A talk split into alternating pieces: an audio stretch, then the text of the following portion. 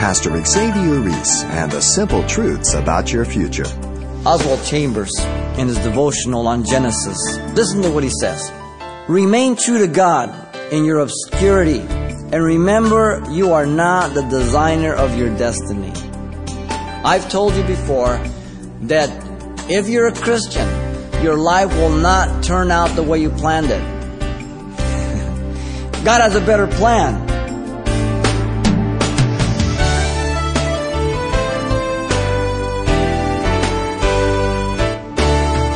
Welcome to Simple Truths, the daily half hour study of God's Word with Xavier Reese, Senior Pastor of Calvary Chapel of Pasadena, California. Climbing the corporate ladder, being on top of your game. Nice guys finish last. Well, this particular philosophy may help you succeed in one way, but completely fail in another. Today, as he continues his new study in the book of Titus, Pastor Xavier offers up a different type of success. Let's join him for today's study. Titus chapter 1, verse 1. The message is entitled Servants and Apostles. Paul, a bondservant of God, an apostle of Jesus Christ. That's the opening verse we're going to look at. Paul, the servant of God. First of all, the word for bondservant means a slave by choice for life. There were servants that served for a set time to pay off their debt. There were servants that were born into slavery, so there was two types. There were slaves that served for life of their own free will, bond servants. That's what the word is here. And they had sold themselves into bondage to pay off the debt in six years. In the seventh year, they were allowed to be released. But during those six years, he spent those six years in his master's house. And he personally experienced the type of man he was, his justice, his equity, his fairness. And at the end of those six years, if he was an equitable man, he concluded this I cannot do better for myself than what he can do for me. So I'm going to give my life to him and serve him because that's the best thing for my life. What a parallel to our call in Jesus Christ. We willfully become bond servants of Jesus Christ because we know He is the one that can do best for my life. He can do for me what I cannot do for myself. It's no surprise the word that Paul uses through the New Testament is bond servant. In fact, the title of bond servant is after the example of Christ. Jesus told his disciples in John 13, 16, that he being their Lord wash their feet. Therefore, they ought to wash one another's feet, for the servant, doulos, is not greater than his Lord. He who was God became man, and he came and he washed feet. What a message for the church today. Paul uses the word for Jesus also as he describes the emptying of himself of his glory, not of his deity as a bond servant in Philippians 2 7. Being in the form of God, he emptied himself and took on the form of a servant. And he didn't think it robbery to be equal with God because he was God. And therefore, God has given him a name above every other name, that at the name of Jesus, every knee shall bow, every tongue confesses Jesus Christ is Lord. God becoming man, bond servant. Paul used the word only one time in the New Testament to identify someone else with him as a bond servant. Who's that? Timothy, Philippians 1 1. He had no one like Timothy, like a faithful son serving a father, he says. In fact, there in Philippians, he mentions himself, Timothy, and Epaphras as the examples after the mind of Christ the servant, not seeking their own glory, but the glory of the Father. Paul calls himself a bondservant doulos throughout the New Testament. Now notice thirdly also the title servant of God. It's not the common one used by Paul. He usually calls himself a servant of Jesus Christ, not a servant of God. He identifies himself with the Old Testament prophets who were called the servants of God. Paul is coming out of the Old Testament. Paul is a Jew, a Pharisee of Pharisee. The Old Testament prophets were called by God. They didn't call themselves, but they were men and women who were called of God. They were anointed of God. They spoke under inspiration. They were the messengers of God to the northern kingdom, to the southern kingdom, to proclaim repentance.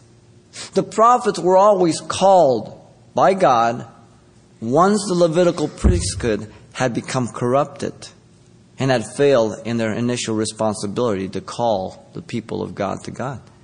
And so God went out of his way and he called prophets to call the nation back to repentance. Moses is called the servant of God. Paul calls himself the servant of God. He acknowledged the ultimate representation of the Father here through the Son Jesus Christ, even as Jesus came to represent the Father. And so Paul goes straight to the Father. Why? Because he came through the Son. John 1.18 says, No one has seen the Father, no one has descended or revealed the Father except Jesus Christ, the one who has descended. Oswald Chambers, in his devotional on Genesis, listen to what he says. Remain true to God in your obscurity, and remember you are not the designer of your destiny. Remain true to God in your obscurity. Can you handle that? I've told you before that if you're a Christian, your life will not turn out the way you planned it. because God has a better life for you. God has a better plan. He knows the end from the beginning. Any service that is done apart from him is not honored by God. You see, He's not looking for labor. He's looking for a labor of love. 2 Corinthians 4 5 said, He will reward us in that day according to the motives or the intent of the heart. God is not interested in the amount of work you can do. He's interested in how and why you're doing it. We do that also as parents, do we not? If we see our, our, our, our, young son or daughter working hard, doing something, at first it, it strikes us with, with a sense of, of, of pride to an extent and satisfaction, and it's great. But if we afterwards find out their wrong motive behind what they're doing, it disgusts us. It bums us out. What has changed? The motive. And this is how God sees things. He says, X, why are you doing it? What is the motive behind what you're doing? And He will judge me according to that. If our master came to serve, if our master went to the nth mile, then what are we to do? We're to love one another. We're to serve one another. We're to be gracious to one another. We're to extend ourselves to one another. We're to flow. We're to be flexible. Blessed are the flexible, Pastor Chuck says. They will not break. I'm to yield and obey to what the Word says, to what the Holy Spirit's doing. Any other attempt is an attempt to, to get become perfect, and it will frustrate you. I say, Lord, I can't do it, but you can do it through me. I commend myself to you, Lord. I can trust you. Fill me with your spirit. Help me to yield to you. Now we've got the biblical perspective. Now there's hope for Xavier. the imperative thing to do as a servant is to put on the mind of Christ. Let this mind be in you which is in Christ Jesus. Philippians 2 5. We have the mind of Christ. We don't put it on. We have to put it on daily. Every day you put clothes on. Thank God. Every day you have to put the mind of Christ on. Every day. There's not a day that goes on that I can go without the mind of Christ. I must put it on. Because those thoughts are going to come in. Those attacks are going to come in. The warfare is on. And I have to think on those things that are lovely, good, noble, pure. So I have to put off and put on. I have to resist and I have to draw nigh. Both things have to happen. I have to put on the armor and I have to fight the good fight. I have to cling to Jesus. This was Paul, the servant of God. And so it should be with us. Notice, thirdly, that Paul, the apostle of Jesus Christ, is his last identity. First, he calls himself an apostle. There are only a few exceptions where Paul does not call himself an apostle in the salutation. They're rare. The word apostle, as you know, is made up of two words stella, which means to equip or arrange or prepare, and then apo, which means to put away from or to make distance. And the word became a technical term for an ambassador of a country or king, communicating his office and delegated authority to act on his behalf based on the one who is sent. So, an ambassador would be a good translation for today, one sent to represent. Paul, in writing to Titus in the authority of Jesus Christ, is doing so as an official disciple of Jesus. The letter is to establish authority in the church for all to recognize. We saw that also in Timothy, because there were problems at Ephesus, and in Crete there were some internal problems also, and there were new churches. The Old Testament prophets and the modern day missionary are a form of apostles. Today, that would be a good application. An apostle would be a missionary, one who's sent out. In principle, it applies to all of us, as we'll see, but that might be a good parallel. The word is used in two ways in Scripture a messenger, an ambassador of God in 1 Corinthians 9 1 and Galatians 1 1. And then a messenger and ambassador of the church in Philippians 2.25, as Paul talks about himself, Timothy, and Epaphras. The word apostle is used in various categories. We know that there were the 12 apostles that Jesus chose after an entire night in prayer. Luke chapter 6 tells us that, and then the requirements and the names are given also in chapter 1 of the book of Acts. They were to be present with Jesus from his baptism, and they had to have seen him and been with him until he ascended up on high in the Mount of Olives. And Acts chapter 1, verse 21 and 22 tells us that. Those are the first apostles that we have in the Bible. Then we have 70 that Jesus sent out two by two. They are distinct from the 12. And then there were apostles after the ascension of Jesus, such as Barnabas, Epaphroditus, Apollos, Silvanus, Andronicus, Junia, and many others. So, though they have the same operation, they are distinct in category. Those who were with Jesus, those who were sent out by two, the 70, and then those that came after Jesus left this world. But notice also here that he calls himself an apostle of Jesus Christ. He never calls himself one of the twelve. If Paul did replace Judas Iscariot, as some declare, certainly Paul would have used that as they attacked his apostleship in 2 Corinthians or maybe even Galatians. He never did. Why? Because he could not meet the requirements of Acts chapter 1, verse 21 and 22. He was not with Jesus from his baptism.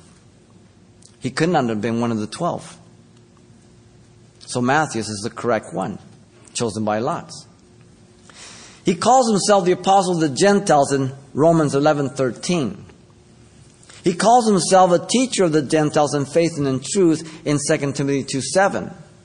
He told the Corinthians, If I am not an apostle to others, yet doubtless I am to you, for you are the seal of my apostleship in Christ, 1 Corinthians 9 2. He was their spiritual father. Paul never thought of himself inferior to the other apostles. I love that.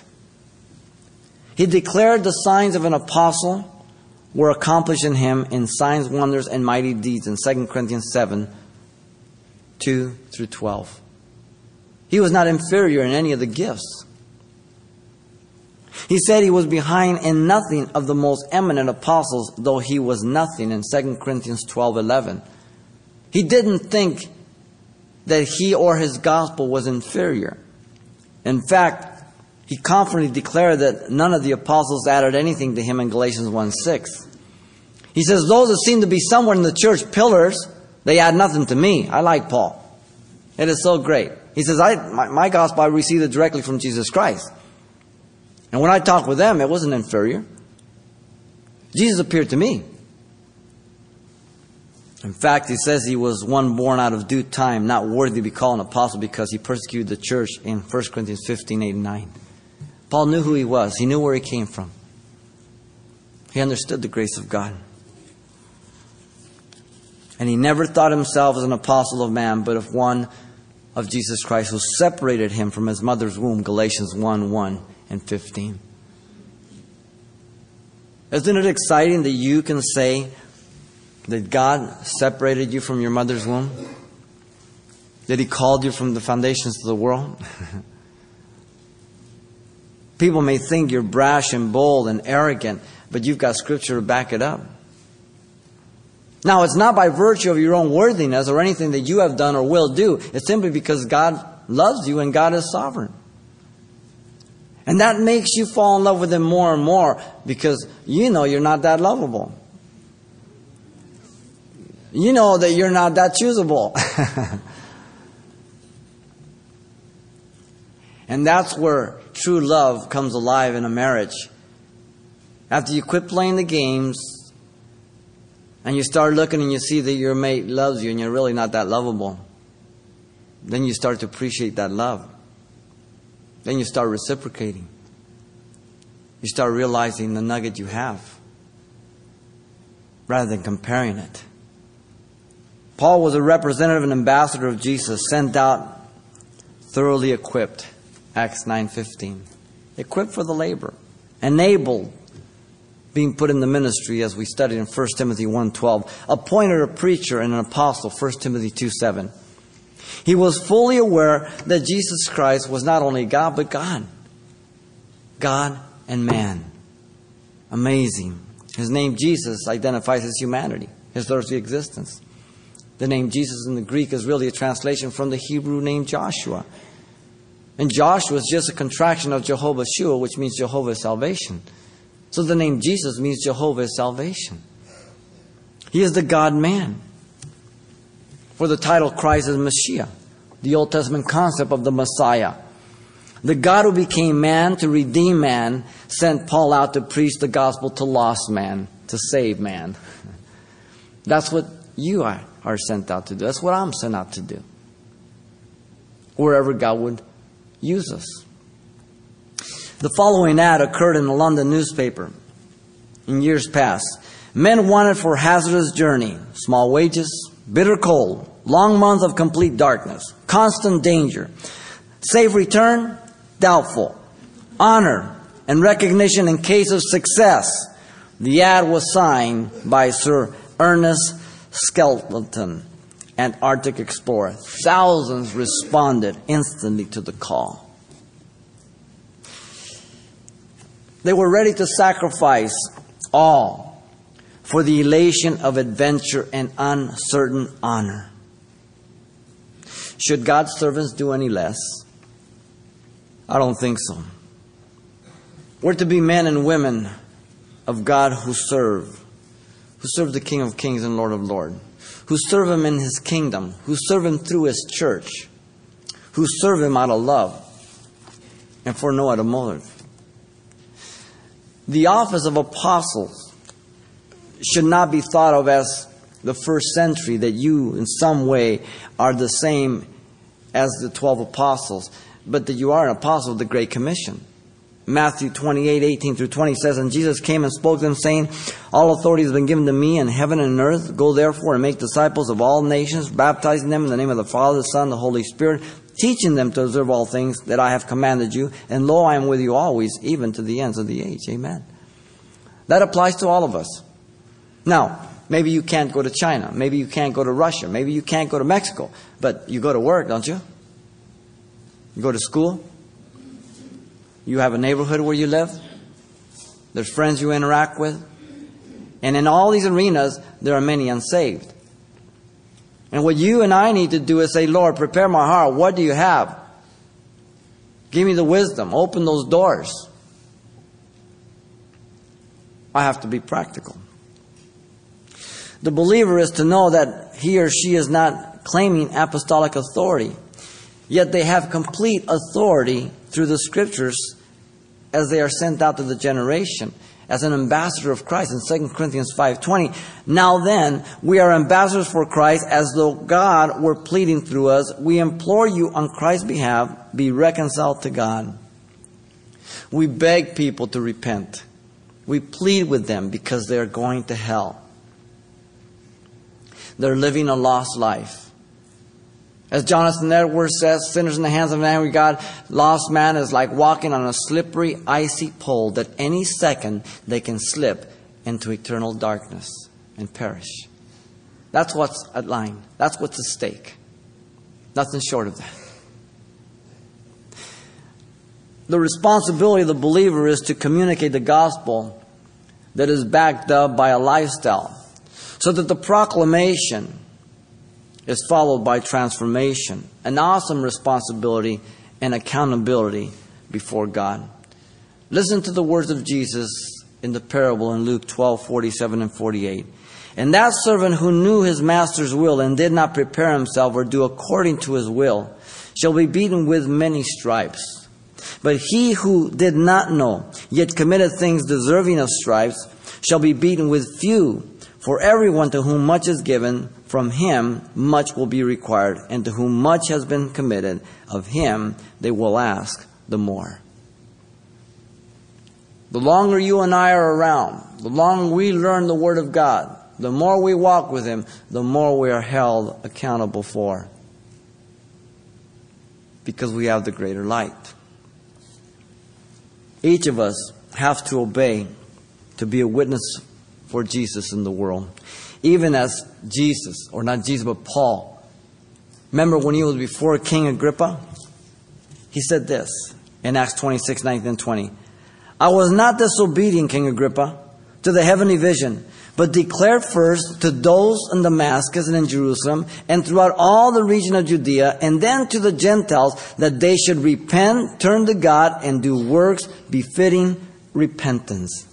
Bingo. Bottom line. He says, I was not disobedient to the call. What a great thing to look back on your life and say, I've been faithful to my call, I've been faithful to my gifts, I've worked in the kingdom. What a glorious time it's been. It makes it all worthwhile. If not, you'll sit by the sidelines and you'll say, God ripped me off. I don't know why I gave my life to Him. Everything seems to have fallen apart. And those are not the exception. There's many on the sidelines declaring such things. Jump in the trenches. Roll up your sleeves. And move on in the kingdom. Because the Lord is coming and people are perishing. And we are sent out to be servants. That's what we are. So this was Paul the apostle of Jesus Christ, the one he served. So this threefold identity of Paul is applicable to each of us. Paul the man. You put there Sally, the woman. Tim, the man. He uses just who you are. Paul the servant of God. Tony the servant of God. Eddie the servant of God. Margaret the servant of God and Paul, the apostle of Jesus Christ. And you can insert your name there. Because that's who we are. No one special, just a citizen of the kingdom. That God would use us. What a great time we have today in our world. The darker it gets, the brighter the light's going to shine. And God wants to use you, as well as myself. So may God give us wisdom. May we understand what God wants to do through each of us. Pastor Xavier Reese and God's plan for his children. And you can pick up a copy of our study today, Servants and Apostles. We can send it your way on CD for only $4. And this will also include what we learned the last time we were together. So once again, the title to ask for is Servants and Apostles, or simply mention today's date. You can request your copy by writing Simple Truths, 2200 East Colorado Boulevard, Pasadena, California, 91107. Or to make your request by phone, call 800-926-1485. Again, that's 800-926-1485. Or the address once again is Simple Truths, 2200 East Colorado Boulevard, Pasadena, California, 91107. And please, it really helps us when you include the call letters of this station somewhere in your correspondence. This is important when we check on the impact of this outreach in your area. Christianity is much more than going to church. Find out how much more when you tune in to the next edition of Simple Truths with Pastor Xavier Reese.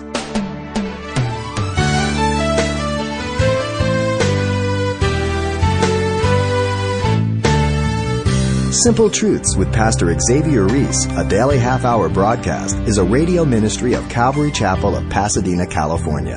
www.calvarychapelpasadena.com.